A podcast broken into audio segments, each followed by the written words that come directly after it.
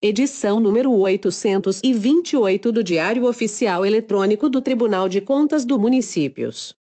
Infrações a normas legais e constitucionais reprovam contas da Prefeitura de Belterra.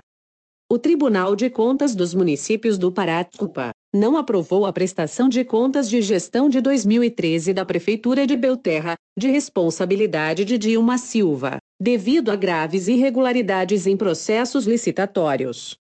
A ex-prefeita Dilma Silva foi multada em R$ 28.600,80 pelo total de falhas e irregularidades cometidas e terá de devolver ao município, acrescidos de juros e correção monetária, um pouco mais de cerca de 60 reais mil, gastos sem comprovação.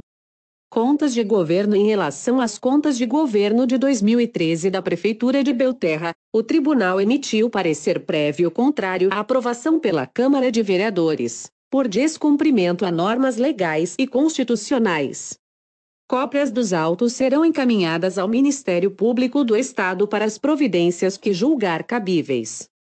Será dado ciência à Câmara de Vereadores de Belterra acerca das decisões do plenário. As decisões foram tomadas em sessão plenária virtual realizada nesta quarta-feira 22/07.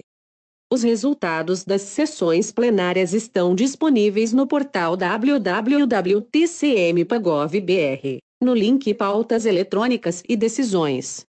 As matérias desta edição: Edital de notificação, solicitação de prazo,